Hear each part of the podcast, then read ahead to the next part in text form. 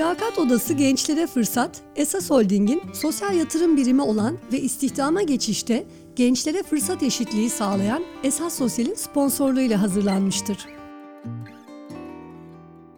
Merhabalar, ben Nurhan Taşan. Mülakat Odası'na hoş geldiniz. Yeni sezonumuzda Türkiye'de genç istihdamı ve gençler için fırsat eşitliği konularını ele alacağız. Her bölümde hem gençlerle hem de gençlere yatırım yapan profesyonellerle konuşacağız.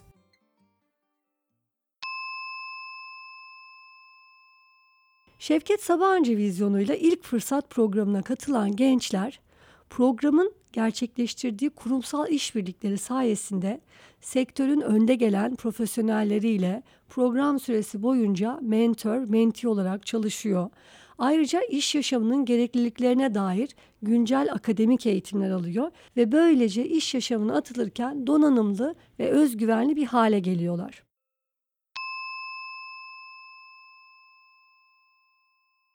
Mülakat odasına hoş geldiniz. Bugün konuğum Dimes İnsan Kaynaklarından sorumlu Genel Müdür Yardımcısı Yelda Tavlan. Yelda'cığım hoş geldin. Hoş bulduk Nurhan. Nasılsın? İyiyim, teşekkür ederim. Sen de iyi misin? Ben de çok iyiyim. Arkadaşlar şimdi siz tabii e, sadece ses kaydı olarak dinliyorsunuz. Yelda çok uzun yıllar e, hızlı tüketim sektöründe FMCG diye duyuyorsunuz ya işte o sektörde hızlı tüketim sektöründe böyle cildi parıl parıl parlayan yüzü gülen e, hala hala yorulmamış e, birileriyle karşılaşmak her zaman mümkün olmuyor. E, enerjisi çok güzel. E, hala sağ kalmış durumda. Bugün onun anlatacakları e, hepimiz için çok heyecan verici olacak biliyorum. Ama önce şunu sormak istiyorum. Acaba e, bu dinamizmi hızlı tüketim sektöründe çok genç var. Onlara mı borçlusun? Hemen genç fırsata bağlayalım. Yüzde yüz doğru. E, çünkü ben bu sektör sektörden önce e, bankacılık sektöründeydim. E, o sektör aslında biraz daha ciddiyet, biraz daha e, hiyerarşi, bürokrasinin e, böyle ortasında kalan bir işken FMCG'de ya gerçekten her şey hızlı, e, ekipler genç. E, ben iki şirket deneyimledim. E, ikisinde de e, şirket yaş ortalaması e, hele de belli bölümlerde oldukça e, küçük yaşlar e, bol bol stajyerlerle e, çalışma deneyimim oldu. Dolayısıyla gençlerle çalışınca yaşlanamıyorsun. Evet yani. Onlarla beraber koşturuyorsun. Hiç yaşlanmış görünmüyorsun. Çok Bunca yıl, 20 yıldan fazla değil mi e, 25 deneyimin? sene, 25 senedir çalışıyorum. Yani ee, yeni mezun ağırlıyormuşum gibi arkadaşlar. Aa, çok Bakarsınız sosyal medyadan. teşekkür ediyorum Nurhan sağ olasın. Peki esas sosyalle yolunuz nasıl kesişti Yelda kurum olarak? Önce e, bir bursiyeri aslında bir bursiyere e, burs vermekle e, biz projeye dahil olduk. E, ama çok kısa böyle birkaç hafta sonunda e, ben de kendimi mentor olarak atanmış mı? olarak e, buldum. Ama e, büyük bir zevkle, e, büyük bir gönüllülükle de e, ben de bu sürece e, mentor olarak katıldım. Biz bu sene e, ikinci kere e, ikinci bir bursiyerimiz var e, burs verdiğimiz e, ve de ben e, bu sene ikinci kere ben de e, mentorluk yapıyorum. E, çok keyifle çalıştığım bir mentim var e, şu anda Ebru ile çalışıyoruz. E, çok da güzel geçiyor. Bu arada e, bu proje sadece böyle mentorluk, e, burs vermeyle sınırlı kalmıyor aslında. E, aynı zamanda da zaman zaman e, düzenledikleri söyleşi programlarına e, bizzat genel müdürümüz de katılıyor. Hmm. E, mülakat simülasyonları yapılıyor. Çok güzel çalışmalar gerçekleştiriliyor. Orada da mülakat simülasyonlarını ekibimle beraber e, ben de dahil oluyorum. Hani dediğim gibi mentorluk çalışması bu işin ayrı bir e, boyutu. Orası e, gerçek anlamda profesyonel yönetmeye çalıştığımız, e, üç haftada bir bir araya geldiğimiz, e, karneler düzenlediğimiz, e, program yöneticileri Özlem Hanım ve e, Pelin Hanım'la aslında ara değerlendirmeler yaptığımız çok güzel bir e, süreç yaşıyoruz. Ki Onu biraz ile... açalım mı? Şimdi mentor, menti bu kavramlar e, herkesin aşina olduğu kavramlar değil. E, sen profesyonel bir koçsun aynı zamanda e, ve hani e, sertifikasını almış, e, bütün eğitimlerini tamamlamış, e, değerli bir koçsun. Bir dönem hayatının bir döneminde de işe ara verip tamamen koçluk yaptın. Senin mentörlük e, metodun e, çok kıymetlidir. Tecrübelerin de çok kıymetlidir. O yüzden bir baştan alalım. Mesela programa gittin. Mentiyi sen mi seçtin? Menti de hangi özellikleri e, neye göre eşleştirirler sizi? Sen e, koçluk mu yapıyorsun, mentörlük mü yapıyorsun? Nedir bunun farkları? Hani bilenler var, bilmeyenler Tamam. var. Senden dinleyelim. Tamam peki. Ee, şimdi öncelikle nasıl eşleştiriliyoruz ve ne yapıyoruz ondan bahsedeyim. Ee, öncelikle biz bu sene işte mentor olacak mıyız, olmayacak mıyız? Onu netleştirerek ilk fırsat e, programı yöneticileriyle onu netleştiriyoruz. Ee, sonrasında hangi alanda mentorluk e, yapmak istediğimizi söylüyoruz. Yani ben mesela diyorum ki ben e, mentorluk yaparken mümkünse insan kaynakları alanında Hmm. kariyer yapmak isteyen bir menti bana verirseniz daha faydalı olabilirim e, diyorum ama her zaman bu olmayabiliyor. Oradaki ihtiyaca göre eşleştiriliyor. Eşleştirmeyi tamamen ilk fırsat programı yetkilileri gerçekleştiriyor. Sonra bizi aslında bir araya getiriyorlar. Ama getirmeden önce bir eğitim programı var. E, bu eğitimde aslında bütün mentorlar ve bütün mentiler ayrı ayrı eğitim alıyoruz. Öyle mi? Tabii tabii. E, bu eğitim programında bizden mentor olarak ne bekleniyor? Nasıl mentorluk yapacağız? Hangi araçları kullanarak mentorluk yapacağımızı Oo, zor- bayağı bir standart oluşturuluyor. Çok iyi. var. Aynen. Ee, belli formlar var doldurulması gereken. Belli araçlar var. Hani koştukta da kullandığımız araçlar. Ee, onları kullanmamız bekleniyor. Aynı şekilde mentiye de, menti olacak kişilere de ayrı bir grupta. Onlara da e, bu süreçten e, nasıl yararlanacaklar, e, kimin ne sorumluluğu var? Yani mesela bize e, bu eğitimlerde e, sen mentor olarak hiçbir zaman gündemi, e, ana gündemi sen belirleme, bırak menti gündemiyle gelsin derken mentiye de bu senin sorumluluğun e, mentorunla görüşmeye gittiğinde e, bir gündemin olmalı ödevini e, en başta aslında eğitimlerle e, veren bir sistem var. Çok güzel. Bu eğitimler tamamlandıktan sonra biz e, mentor menti bir araya geliyoruz. E, tabii burada e, bir standartta uygulamalar var ama e, tabii ki orada e, o koştuk şapkasını takmadan duramıyorum. Ne güzel. Ee, o- Çok şanslı senin mentin. Ee, teşekkür ederim. Ee, şimdi aslında e, bilmeyenler için e, koçla mentor arasındaki en temel fark e, koç e, doğru sorular sorarak cevabı e, danışanına e, bulduran kişi. E, me- mentor ise e, kendi deneyimlerini, bilgisini karşısındaki kişiye aktaran, akıl hocalığı yapan kişi aslında. Ve zannedersem koçluktan daha çok mentorluğu seviyorum. Çünkü bir dönem koçluğu e, deneyimledim ama ben de böyle çok susamayanlardanım. E, konuşmayı da çok seviyorum. E, belki akıl vermeyi de çok seviyorum. Bilgiyi paylaşmayı, Paylaşmayı- deneyimi paylaşmayı da çok seviyorum. O yüzden bu mentorluk süreci bana çok iyi geliyor. E, ama ben başlarken e, mentilerimle e, önce değerlerle başlıyoruz aslında. Ve de bir program dahilinde e, ben mentimle 3 haftada bir e, görüşüyorum. E, bu 3 haftada bir yapılandırılmış e, bir görüşme formatıyla e, ama bunun bir bölümünde de mentimin neye ihtiyacı varsa Nuran. Bu bazen e, yöneticisiyle yaşadığı bir sorun olabiliyor. Bazen insan kaynakları ile ilgili bir konuda görüş almak olabiliyor. E, dolayısıyla da planlı bir şekilde e, takvimlendirilmiş bir halde aslında. Yani böyle rastgele hadi bugün buluşalım hiç demiyoruz. E, görüşmeler gerçekleştiriyoruz. Mesela e, benim bu seneki mentim kendisine koyduğu kariyer hedefinde insan kaynaklarını derinlemesine e, meslek haline getirme gibi bir e, şeyi var. E, hedefi var kendisine koyduğu ve e, mevcuttaki e, görev verilen STK'sında değil de dışarıda profesyonel şirketlerde görev alma e, konusunda gönüllü ve istekli. E, mesela onu hazırlamak için birkaç hafta sonunda e, sonra onunla e, bir mülakat yapacağız e, mesela. E, o mülakatta CV'sini hazırlayacak. Ben onu sanki Dimes'e işe alıyormuşçasına sorularımı soracağım e, ve de sonrasında da geri bildirim vereceğim. E, dolayısıyla bu mentor ve menti ilişkisi hem mesleki anlamda hem e, onları iş hayatına hazırlama anlamında hem de e, şöyle bir şey hissediyorum. E, sanki bu birliktelik E, onun kariyeri devam ettiği sürece e, bir abla kardeş gibi e, belki önemli bir karar verirken danışabileceği ya da e, bir işin altından kalkamazken e, yardım isteyeceği bir ilişki haline dönüyor gibi hissediyorum. Geçenlerde Ebru ilk kez bir oryantasyon sunumunu yaptı görev aldığı STK'da. E, birkaç onunla böyle ipucu vermiştim nasıl daha iyi yapabilir. Yaptı çok da güzel geçti. Hemen beni aradı mesela. Yaptım ve çok güzel geçti diye. E, o yüzden o ilişki bir taraftan da aslında bu sadece e, bir sene başlayan ve biten bir şey değil de sanki o başlangıcı ilk fırsat başlattı.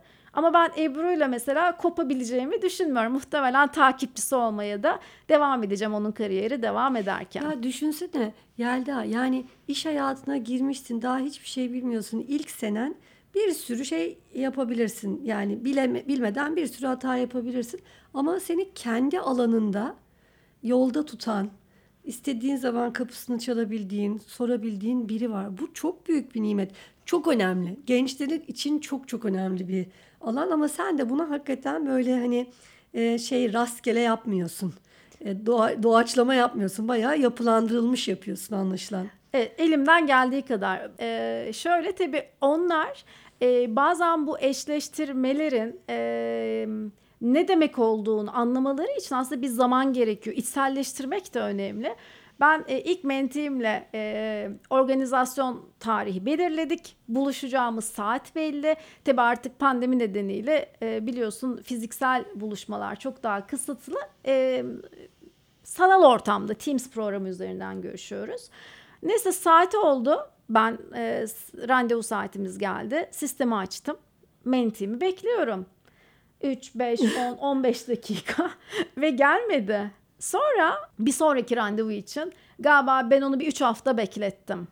Ee, sonra dedim ki bak hiçbir zaman katılamayacağım bir organizasyonda burada hani mentor olmak, üst olmak, ast olmaktan bahsetmiyorum. Ama sen iş hayatında hiç kimseye ama hiç kimseye haber vermeden e, dakikalarca yaklaşık galiba bir 15-20 dakika bekledik bir açıklama yok. Arama, bir açıklama gecikeceğim yok. falan yok. yok. Bilmiyor. Evet, şeyde bir kriz yaşanmış. E, bir belge aranması gerekmiş. Ona da bu görevi hmm. vermişler.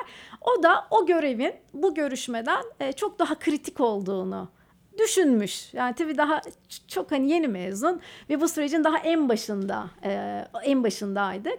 E, sonra biz ona böyle bir geri bildirim seansı e, yaptım. Anlatmaya gayret ettim bunun neden önemli olduğunu e, bu karşındakine duyacağım. E, saygı aslında Tabii. hani bu ünvandan tamamen bağımsız.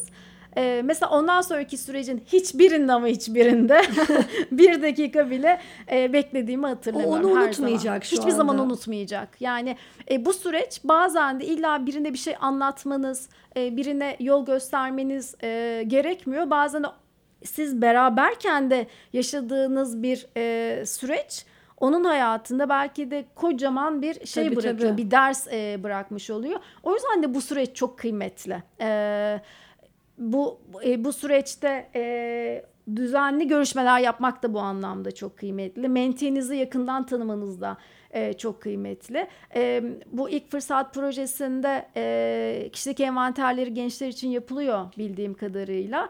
E, ama ben ayrıca bir kişilik envanteri, çok güvendiğim bir kişilik envanterimiz var. Yani envanteri var. E, bizim de şirkette kullandığımız. Onu tüm mentilerime yaptım mesela. Hmm. Yani o çünkü kişiliği hakkında ona da bir geri bildirim e, Ne kadar veriyor. da erken yaşta böyle bir geri bildirim almak yani bundan sonrasını ne güzel planlayabilir çok çok geç fark ediyor insanlar. Bunu bilerek yola çıkmak gerçekten çok önemli. Ve ilk fırsat gençlere bu imkanı şimdiden tanıyarak çok önemli bir farkındalık kazandırıyor. Çok kıymetli. Karne demiştin az önce. Karne ne? Evet.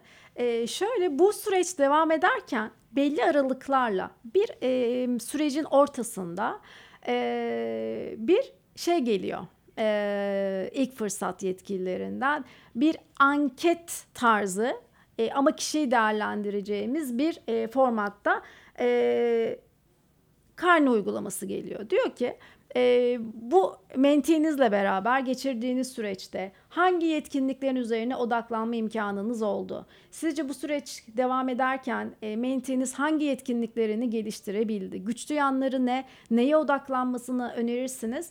Bir de son olarak sürecimizle ilgili önerileriniz var mı? Çünkü ilk fırsat e, biz iki yıldır, e, iki buçuk yıldır bu sürecin içerisindeyiz ama sürekli kendini geliştiren, değiştiren bir e, formatla devam ediyor e, projenin kendisi. Yani uygulanan e, hazır bir sistem değil artık bu. Yani hmm. bugünkü uygulamalar geçen seneki uygulamalardan e, daha farklıydı. Birazdan e, örnek de verebilirim. E, dolayısıyla da bizden sürekli geri besleme istiyorlar. Yani hem programı geliştirmek Güzel. açısından hem de Menti'nin e, güçlü gelişme alanları açısından. Bir de programın en sonunda e, bir değerlendirme daha oluyor. E, yine o yetkinlikler bazında belli yetkinlikleri geliştirmek istiyor e, ilk fırsat bu çalışanlarda. Ha, hangi yetkinlikler dersen de yani bir çalışanın iş hayatına atıldığında işte planlama, organize etme, karar verebilme, işte stresini yönetebilme, ilişki yönetimi gibi aslında hani en temelde bir çalışandan hangi yetkinlikleri bekliyorsak bunlar üzerine odaklanmamızı, e, onların gelişimine destek olmamızı ve sonunda da e, bizim gözlemlediğimiz kadarıyla e, ne kadar bizim de beraber e, Menti ile beraber odaklandığımızı biraz ölçümlemesini e, yapıyorlar diyebilirim. E, şimdi program sürekli gelişiyor Nuran dediğim gibi. Mesela ilk sene yapıldı yaptığımız genel değerlendirmelerden sürekli bizden de geri bildirim alıyorlardı. Neyi geliştirmeliyiz? Bu projenin ilk sene için e, gelişme alanı mesela İngilizceydi. Hmm. E, aslında emin olun şöyle bir şey yapmışlar. Biz insan kaynaklarcıların e, yeni mezunlarda e, eleştirdiğimiz e, ya da işe alamıyoruz dediğimiz noktalara odaklanmışlar. Ne demek istiyorum? Ben de bugün bir insan kaynaklarcı olarak bir mülakat yaptığımda yeni mezunsa neye bakıyorum? Bir, e, staj yapmış mı diye bakıyorum. Yani bu genç okul hayatı devam ederken kendini ne kadar geliştirmiş, iş hayatıyla ilgili ya bir şeyleri öğrenebilmiş mi? Yoksa 4 sene boyunca e, hiçbir şey yapmadan e, zamanını tamamlamış mı? e, bu bu taraf eksik kalabiliyordu. He, hele de belki de şu anda hani Anadolu'daki üniversitelerde okuyan öğrenciler için staj yapma imkanı belki daha da kısıtlı olabilir. İstanbul, Ankara gibi daha büyük illerde bu bilinç biraz daha hem öğrencilerde hem de e, üniversitelerde daha geliştiği için e, onların daha kolay staj yaptıklarını düşünüyorum. Aslında ilk fırsat programıyla ne yapılıyor? E, STK'larda bu çocuklara, bu gençlere çalışma imkanı veriliyor. Diyorlar ki bize, e insan kaynakları sen staj, staj yapmış olmalarını istiyordun ya. Hani bırak stajı biz bu e, gençlere iş imkanı sağladık. 12 Dolayısıyla ay bunu destekledik. E, destekledik diyorlar. Bu açığı aslında bu projeyle büyük ölçüde kapatmış oluyorlar. Sonra diyoruz ki e, tamam staj yapmak iyidir ama e, aynı zamanda e, bu çocukların yani entelektüel seviyesi e, daha iyi üniversitelerde eğitim alanları açısından daha e, yüksek olabiliyor. Kendilerini kişisel anlamda geliştirmek açısından söylüyorum bunu. E, ne yapıyor ilk fırsat? E, zannedersem 250-300 saat evet. e, eğitim veriyor e, bu her alanda kişilik e, kişisel gelişme eğitimleri de var bunlar içerisinde ve o çocukları daha donanımlı e, hale getiriyor. E, bunlar yapılırken aynı zamanda bir de eşleştirme var yani mentorları var bu e, arkadaşlarımızın iş hayatıyla ilgili belki kendilerini bir sonraki aşamaya hazırlamak için aslında e, yol gösterecek ablaları abileri olmuş oluyor hem de belli e, seviyelerdeki e, yöneticileri seçiyorlar bildiğim kadarıyla. E, son olarak e, bu sene onu geçen sene tamamladıkları her şey tamam ama işte e, eğer ki işte global bir şirketse ya da yurt dışı bağlantılı işler yapan bir şirketseniz e, bu defa da e, İngilizce bilgisi olmalı diyorduk. E, şimdi ilk fırsat bu defa tamam o zaman İngilizce eğitimi de verelim diyerek bizim belki de e, bu gençlere fırsat veremediğimiz noktalarda onlar o eksi e, tamamlamış oldular. Aslında Çok ne doğru. diyorlar? E, staj dedin, iş imkanı verdik. E, gelişim, kişisel gelişim dedin, 300 saat eğitim verdik, mentorluk aldırdık. İngilizce dedin, İngilizce eğitim verdik. Aslında e, ciddi anlamda e, artık o genci e, diğerleriyle e, eşit belki de birçoğunun e, ilerisine taşıyacak noktaya getirdiler. O yüzden yaptıkları e, bu proje çok çok kıymetli bir proje. Üniversitenin bütün açığını kapatıyor aslında. Yani keşke bunlar her üniversitede e, tamamen hallolsa, bitse, güzel bir programla, bir, güzel bir eğitim sistemiyle hangi ilde, hangi üniversite varsa o civardaki tüm işverenler destek olsa yani değil mi? E, aslında her bölgedeki her üniversite e, bu anlamda çok daha fazla şey yapabiliyor olsa e, belki ciddi anlamda çözülecek de imkanlar kısıtlı. Aynen. Aslında şöyle de bir şey var Nuran. Hani e, illa e, büyük illerdeki hani o en iyi üniversiteler dediğimiz üniversitelerden mezun olan herkes eşit seviyede, eşit yetkinlikte de mezun olmuyor. Yani hani bir e, şey tabu var ben onu da biraz burada bahsetmek istiyorum. Ben 25 yıldır insan kaynaklarcıyım. E, hiçbir adayı e, sadece okuluna bakarak ben hiç işe alım yapmadım. Gerçekten mi? Samimiyetle Sen bunu- kişisel olarak buna inandığın için o zaman. Evet ben şuna bakıyorum yani okul benim için e, yetkinlik seviyesini sağlamada bir araç aslına bakarsan. Ne demeye çalışıyorum? İki tane aday olsun. İlk neye bakarsın dersen ilk ben o dört seneyi üniversitede okurken nasıl geçirmişe bakıyorum. Yani e, en iyi üniversitede dört sene okumuş ama hiçbir kulüpte görev almamış. Hiçbir e, staj, zorunlu stajları saymıyorum ama hani onlar e, zaten hani zorunlu. E, gönüllü staj e, yapmamış bir öğrencidense yani o dört seneye e, Ağustos böceği gibi geçirmiş birinden bahsediyorum. Biri varken diğer tarafta üniversitesi çok önemli değil ama e, stajlar yapmış, her stajında kendini geliştirmiş, stajında bir başarı hikayesi yakalamış, iş hayatının e, ben mesela adayları hep şunu sorarım. Stajın nasıl geçti? Stajında iş hayatı ile ilgili teknik hiçbir şey sormuyorum. İş hayatı ile ilgili ne öğrendin? Ne yani aa iş hayatı da böyleymiş dediğin ne ne söyleyebilirsin? Fotokopi makinesi Aynen onu evet. Ee, arızalı. Bunu evet. öğrendim ben mesela kendi stajımda. Bu arada artık öyle stajlar bence kalmadı. Kalmadı, Nurhan. kalmadı. Hani Yok, ondan da tabii. bahsedebilirim istersen. Dolayısıyla e, staj yapmış, staj yapmamışsa da e, artık üniversitelerde gerçekten çok güzel e, kulüpler var. Bu kulüplerde küçük küçük şirketler gibi aslında.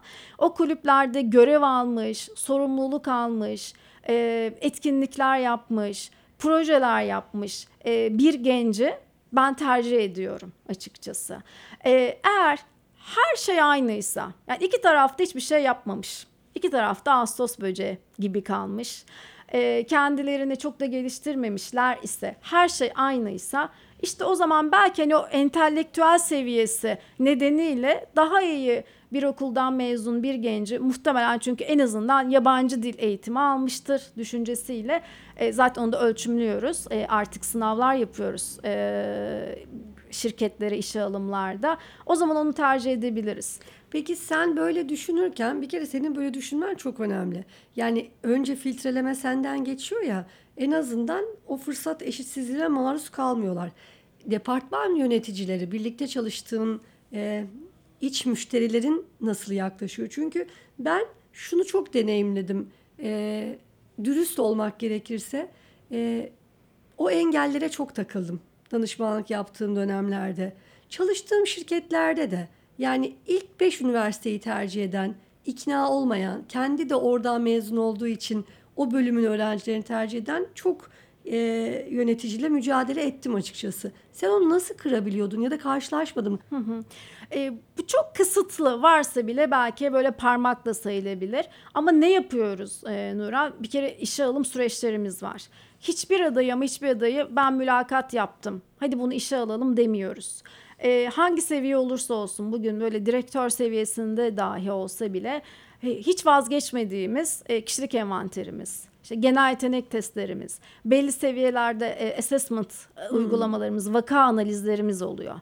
E, dolayısıyla ben insan kaynakları olarak bir adayı kişi olarak aslında kendim daha başlangıçta bile e, eleyemiyorum aslında. Yani belli kriterler var. Objektifliği, obje, objektif olabilmeyi sağlamak açısından.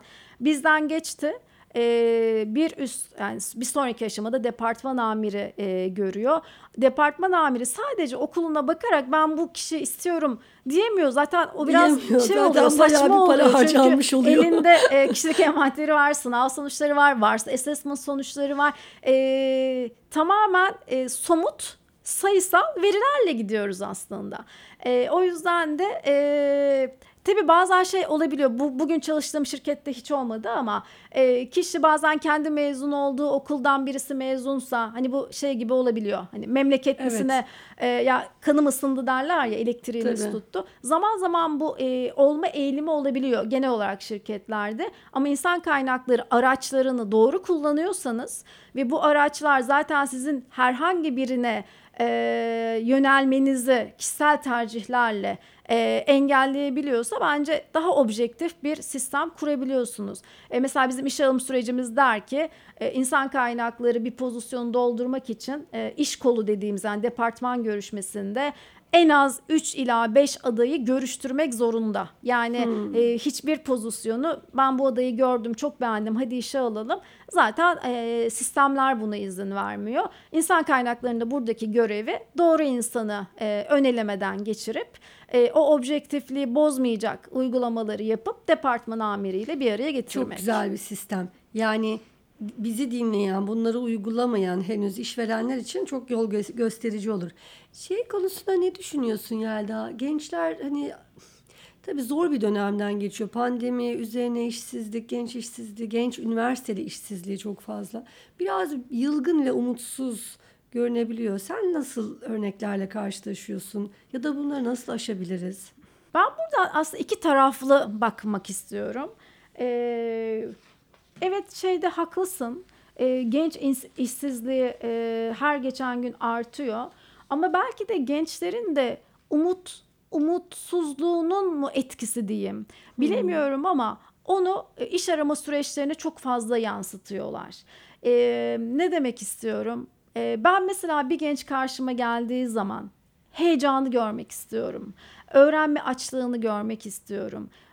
Bu şirkete geliyorsa ya bir araştırma yapmış olmasını bekliyorum. Mesela bir ilana başvuran, ilana başvuruyor, ilanı okumadan gelen. Ee, sen hani gelecekte kendini ne yaparken görmek istiyorsun diye sorduğum e, bir gencin e, ya siz işte bakarsınız e, hangi pozisyon bana uygunsa siz seçin demesine ben kabullenemiyorum edici aslında. Yani hani e, dolayısıyla e, ben e, son zamanlarda e, gençlerin e, belki de o hayal kırıklıkları, belki de mutsuzluklarının e, bu anlamda onları olumsuz etkilediğini düşünüyorum. O yüzden onlara da tavsiyem e, gerçekten istediği bir e, şirkete başvursun, seçici olsunlar. Çünkü aslında belli oluyor. Yani sen benimle görüşmeye geldiğinde iş aradığın için buradasın ve aslında Dimes senin çok da e, umrunda değilse onu zaten beden dilinle e, sorulara verdiğin cevapla karşı tarafa geçiriyorsun. Hele de karşındaki deneyimli bir yöneticiyse ya da insan kaynaklarcıysa onu saklayamıyorsun. Dolayısıyla e, arkadaşlarımız mutlaka e, ben hep şunu söylerim. Bugün de hala yeni işe başlayan arkadaşlarıma da söylerim. E, bir iş yaparken ne olur gözünü kapat ve o koltukta kendini hayal et. Sevdin mi o koltuğu? E, o koltukta ya da o şirkette kendinde bir gelecek görebiliyor musun? Eğer görüyorsan ve bu seni heyecanlandırıyorsa hiç durma başvur o ilana. Ama sırf ben iş bulayım, bir yerden başlayayım, o yüzden buraya başvuruyorum e, diyorsa da bence başvurmasın. Eleniyor çünkü doğru. Ya istekliliği görmek gerçekten görüşmeyi yapan kişinin ya da yöneticinin hakkı diye düşünüyorum. Haksızlık yapmak istemiyorum gençlere ama sana katılacağım. Yani e, elbette zorluklar var. Bu gençler ve e, daha tecrübeliler fark etmiyor. Hepimiz için zorlu bir dönem zaten. Yani gerçekten zorlu bir dönem ama işte bir yerden ayrış ayrışıyor insanlar. Orada da umutlular ve umutsuzlar diye bir ayrışma oluyor. Yani daha şeye gelmeden yani o envanterlere işte testlere falan gelmeden ilk ayrım burada. Hatta ben gerçekten kendi işe alımlarımda e, bütün pozitif ayrımcılığı istekliye yapıyorum. İtiraf ediyorum. Yani ben de zannedersem Evet. öyle. Yani onu görmek istiyorsun. E, çünkü hiçbir yönetici de ekibine daha gelir gelmez e, ya hani geldim burada ama hani sabah geleyim akşam gideyim işte verin bana iş yapayım E, hani diyen bir şey istemiyor çalışan istemiyor. Enerjik istiyor şirketi seven e, bir çalışan istiyor. Belki sektörden sektöre de değişiyor olabilir ama yani ben en azından FMCG sektöründe e, koridorda koşan e, insanlar aslında o işe daha uygun insanlar oluyor. Enerjisi yüksek, istekliliği yüksek insanlar işe de daha fazla değer katıyor. E, belki de hepimiz kendimize benzer insanlar Doğru. seçiyoruz. Şirketin değerlerine uygun insanlar seçiyoruz. Mesela bizim şirketimizin en önemli değerlerinin başında samimiyet geliyor. O samimiyeti yakalayamayacağımızı düşündüğümüz bir e, arkadaşımızı ben elemesem yönetici eliyor zaten. E, o yüzden de sadece sınav sonucuna göre, sadece CV'sine göre e, bir kişiyi e, işe almıyoruz. Mutlaka ve mutlaka o istekliliği e, görmek istiyor insan kaynaklarca. O yüzden de e, iş arayan bütün arkadaşlarımızın e, isteyerek çalışabilecekleri şirketlere başvurmaları çok daha kıymetli olacaktır. E, Yelda'cığım anlattıkların çok kıymetli. Özellikle mentorluk tarafında anlattıkların için ekstra teşekkür ediyorum. Çünkü o gözle e, bir gencin neyle karşılaşacağını, böyle bir programa dahil olduğunda kendisi neler beklediğini duyması önemliydi. Ağzına sağlık, emeklerine sağlık. İyi ki geldin. Bizimle bütün bu deneyimlerini paylaştın. Teşekkürler. Ben çok teşekkür ediyorum böyle bir fırsatı. Hem ilk fırsat e, hem de e, sen verdiğin için. E, Eğer katkım olabildiyse ne mutlu bana. Kesinlikle oldu.